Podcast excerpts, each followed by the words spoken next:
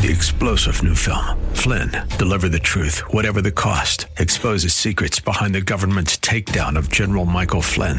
Flynn knew what the intel world had been up to. He ordered the first audit of the use of contractors. This set off alarm bells. He told the truth. He was the most dangerous person for Donald Trump to hire. They had to get rid of Flynn.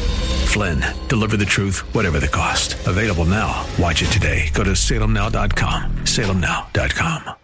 Our series is called Don't Waste Your Life. And indeed, all of that focuses in on how much attention you give God with your life. We'll talk about that today. Join us.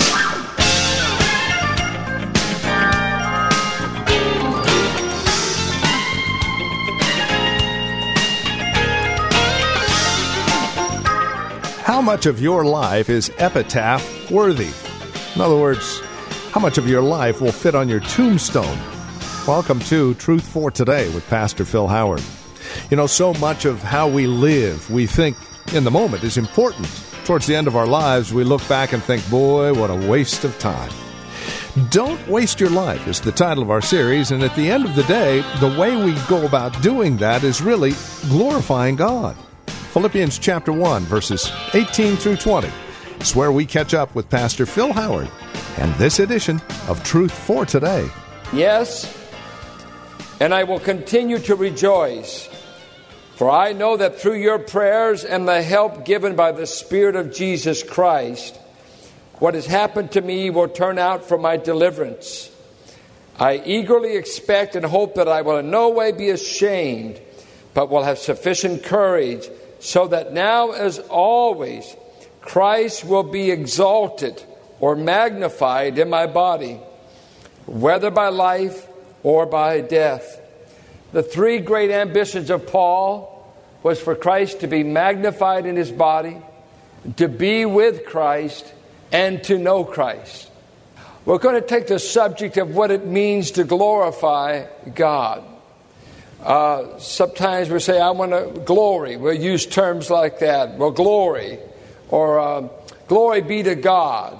To God be the glory, great things He has done. So loved He the world that He gave His own dear Son. Praise the Lord, praise the Lord. To God be the glory. What does that mean? What does that mean in our lives?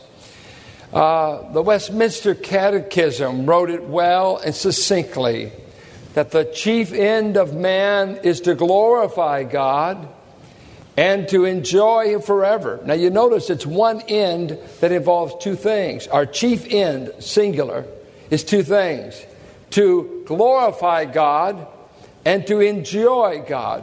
Now, what does it mean to glorify God?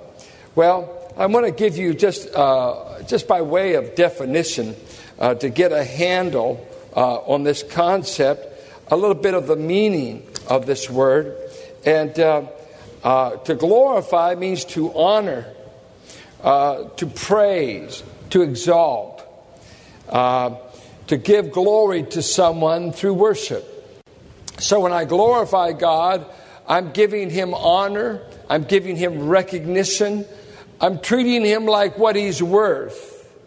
And so my effort is to glorify, to recognize that. Now, the word glory itself is a weighty word. It literally means in the Hebrew to weigh, to, to ha- be heavy. Uh, a person of no substance was considered light, fluffy. We, we say the word fluffy. They would have said light. There's nothing to them.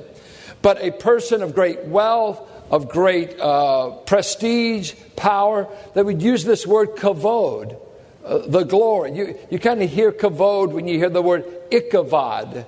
Uh, the glory has departed. You, but the concept was God is a weighty person. And that means there is substance to him. Uh, there's something to his character. Inherently, he has glory. He has greatness about him, great in power, great in essence, great in expanse. In other words, in and of himself, he has glory. But the reason he made creation he says over and over the goal of creation is that it might bring God glory. And you hear some verses out of Psalms, it says that you, O Lord, are exalted forever. You are above all gods, and you have created us for thyself, so that God's hand in all of history, whether you know it or not, the wicked for the day of judgment, the saved for the day of rejoicing, animal creation, physical creation, angels, everything that exists has been made towards one end. And that end is that God would be seen as the one of ultimate worth, ultimate honor, ultimate power, that all of creation will bow before this God and say, You are the one that's the greatest in the universe. You have made us for the extolling, exalting of your name, so that it becomes the governing motive and the governing ethic in the lives of God's people that we want to give Him glory. Because the tragedy of human history is this Israel in Jeremiah 2, the prophet said, You have given up your glory and you have gone to worthless idols. You have committed two sins. You have forsaken me, the true and living fountain, and you've gone out and hewn these broken cisterns that hold no water. The insult to God by Israel was, You would rather worship what cannot see, what cannot hear, what cannot walk, what cannot deliver. You've exchanged your glory, your God, for no gods. That was the exchange you made. And then you go to Romans 1, the Gentile world did the same thing. He said that what may be known of God is clearly revealed in the heavens, his eternal power, his greatness, but men suppressed what could be known of God. They would not glorify God nor give him thanks. Rather, they invented idols made out of the image of reptiles, animals. So it says, and God gave them up. God gave them up. You see, you, you'll read that and you'll be stunned. How can God give you up? God has given up those who gave him up. And he pulls back the restraints in Romans 1 to let mankind do whatever they want. And when he lifts the restraints, they become like they, they become like what they worship. You always become like what you worship. They become like animals. They have no boundaries to their sex lives. They have no restraints. Homosexuality is born out of it. Bestiality, Uh, 31 sins he concludes the chapter with. Man is going wild. McGee used to call it cinerama. They've done everything. Because when you cast off God and you're not straight on that issue, there are no restraints for the rest of, of life. But what's an amazing story is this. In the midst of the rebellion of the race, in the midst of us throwing off God, God did something for you that you didn't even want. He saved you. He tracked you down. He wooed you. He made you want to want Him. He made you see who He is. And, and He had to overcome your obstinate heart. He had to overcome your bent will. You, you, know, there's an error in the early church in 300 AD that a man by the name of Pelagius taught. And Pelagius uh, had a big de- running debate with Augustine, and they debated this. And Augustine won the battle, and so a part of the Roman Catholic Church, they would always teach original sin. They were right on that issue, they still are. That's why they're so strong on infant baptism. Somebody's got to take care of original sin. But this was the argument of Pelagius. Mankind is born with an intact will that he's as much and as whole as Adam and Eve. He's just untried. So that the will of man is neutral. And so he just makes the right or the wrong choice, but he has all the components within him to find God. Absolutely opposed to what the Bible says that we are born wicked from the womb that we are energized to do the will of Satan according to John 8:44 that we are dead in sin. We are warped in our choice. Free will free as we can be but never free to choose God because our tastes are not for God. Our taste is for sin our taste is for rebellion. Our taste is to run away. And so God sends the Spirit to woo you. He sends preachers to preach to you. He tells you good news, good news, good news. Turn, turn, turn. And a great deal of mankind said, I'd rather have my gods than to have you. And God leaves them to their warped sense of value. So the greatest curse of the race is we don't even want the one who created us. We don't even want the true and living God. We prefer other things to Him. It'd be like raising a child that says, I don't want you to be my parent. I want the cat to be my parent. I want the dog to be my parent. No, no, no, no, son. Your mom and I had you. You're ours. Your DNA came from us. Your genetic code's from us. No, no, you're not worth being treated like parents. I will worship my dog. I will answer only, and that's mankind. Did you know that the race worships all kinds of gods other than the true and living God? So when you come to Scripture, you hear this term, give me glory, give me honor. It's give me the worth that I really made up of. That's all God wants. He just wants us to treat Him like what He really is, treat Him with worth and honor. And let's find out some of the ways we can glorify God. Look, first of all, to Psalms 115. The PowerPoint crew are gone with our music ministry, so you just got to turn with me. Psalms 115, 1.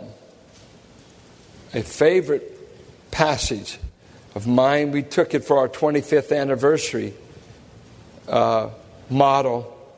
Not to us, O Lord, not to us, but to your name be the glory because of your love and faithfulness.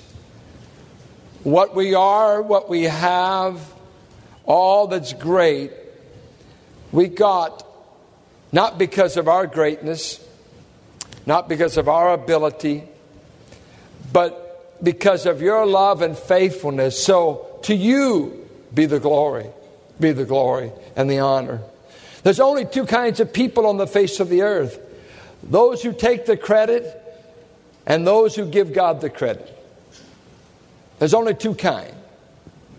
And you're either taking the credit for what you have, what you are, uh, your prosperity perhaps, your accomplishments, or there's those who have been captured that knows every good thing I've got comes from God.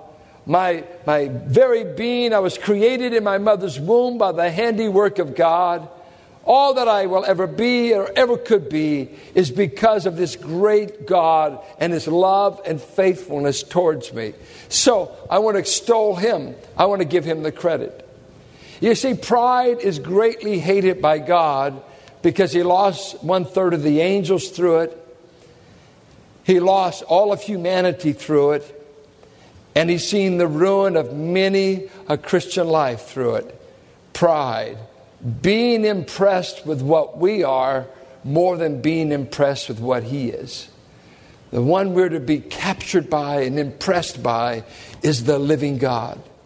That is the one that we extol of making the great impression. Well, uh, notice in Matthew that uh, there's a way that we are to live that Jesus said, if you live and do what I want you to, you can literally advertise God. And he calls us salt and light.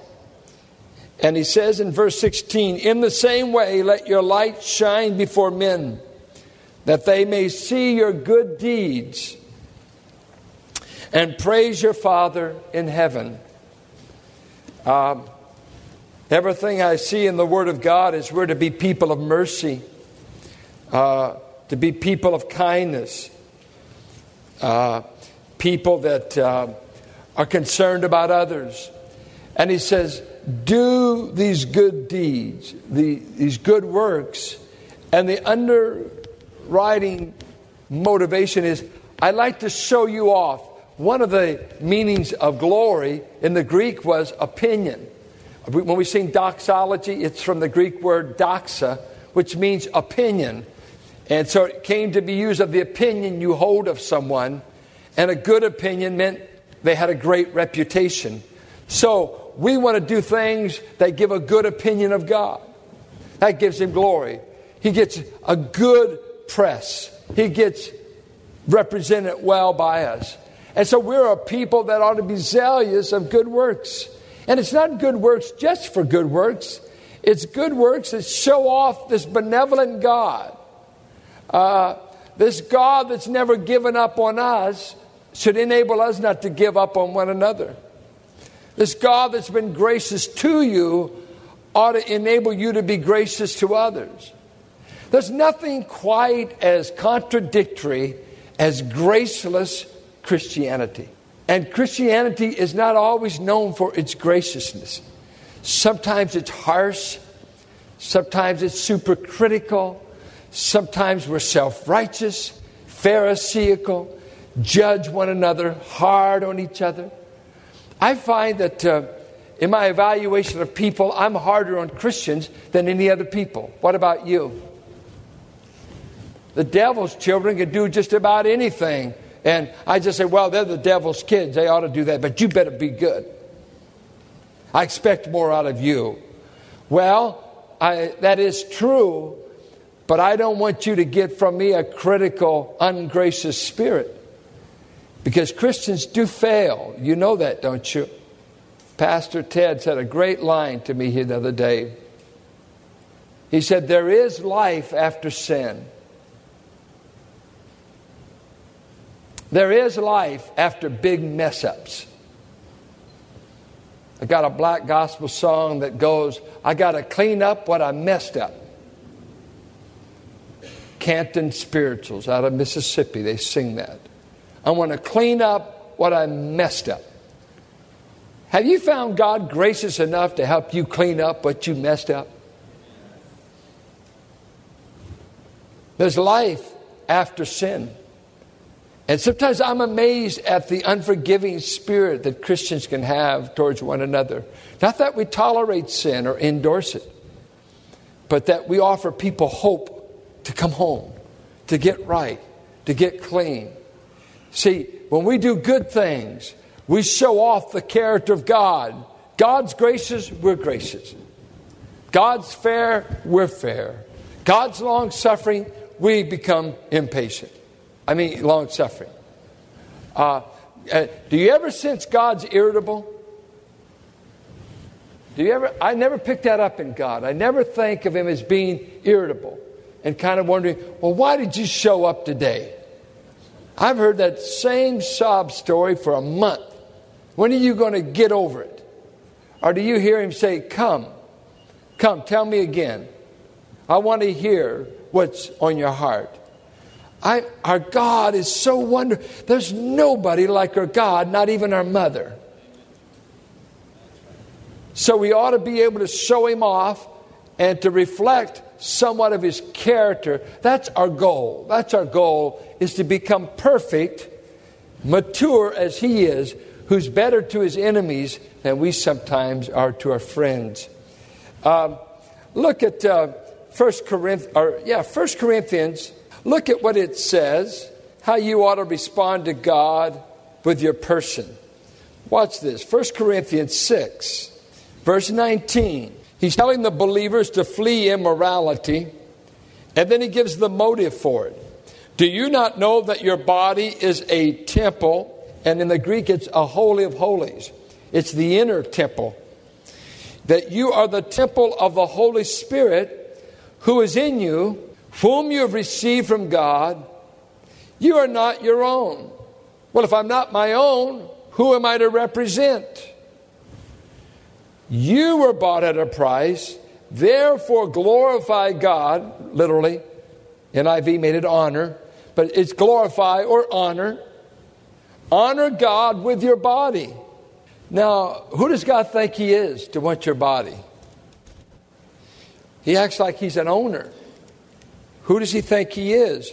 Well, one, if you're God, you can make demands that you normally cannot make. But I want you to see Romans 12. Romans 12, 1. Therefore, I urge you. Now, that's the worst way to ever start a, a chapter in the Bible. I mean, if your sweetheart wrote you a letter and it started out with, therefore, I, I think you'd want to know what the there's for. So here's a therefore, it's like you can hear the hinge. I mean, the door is turning on something he's been saying. He's been saying for 11 chapters, chapters 1, 2, and 3 of Romans, up to 320 I found you in sin, rebellion. Nobody sought me. Nobody understood me. Nobody feared me. Nobody obeyed me. Nobody wanted me. The whole race is condemned. Romans 3:20. The law has shut the mouth of the whole world. You are guilty as charged. You are condemned. And we stop the book of Romans at 3:20. Everybody's going to hell. But he picks up in Romans 3:21. And he starts in, let me tell you about the redemption we have in Christ through grace, by which he was propitiated the Father, whereby he justified you by faith, wherein it excludes all boasting, for he imputed to you the righteousness of another, an alien righteousness that didn't belong to you. You have a righteous standing before God. Romans 6, he says, You're now no longer servants of sin. Romans 7, you're no longer under the law. Romans 8, the Holy Spirit's controlling you.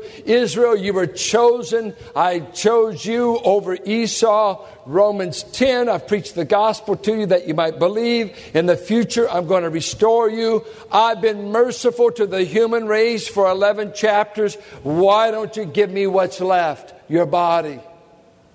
Because of my mercies.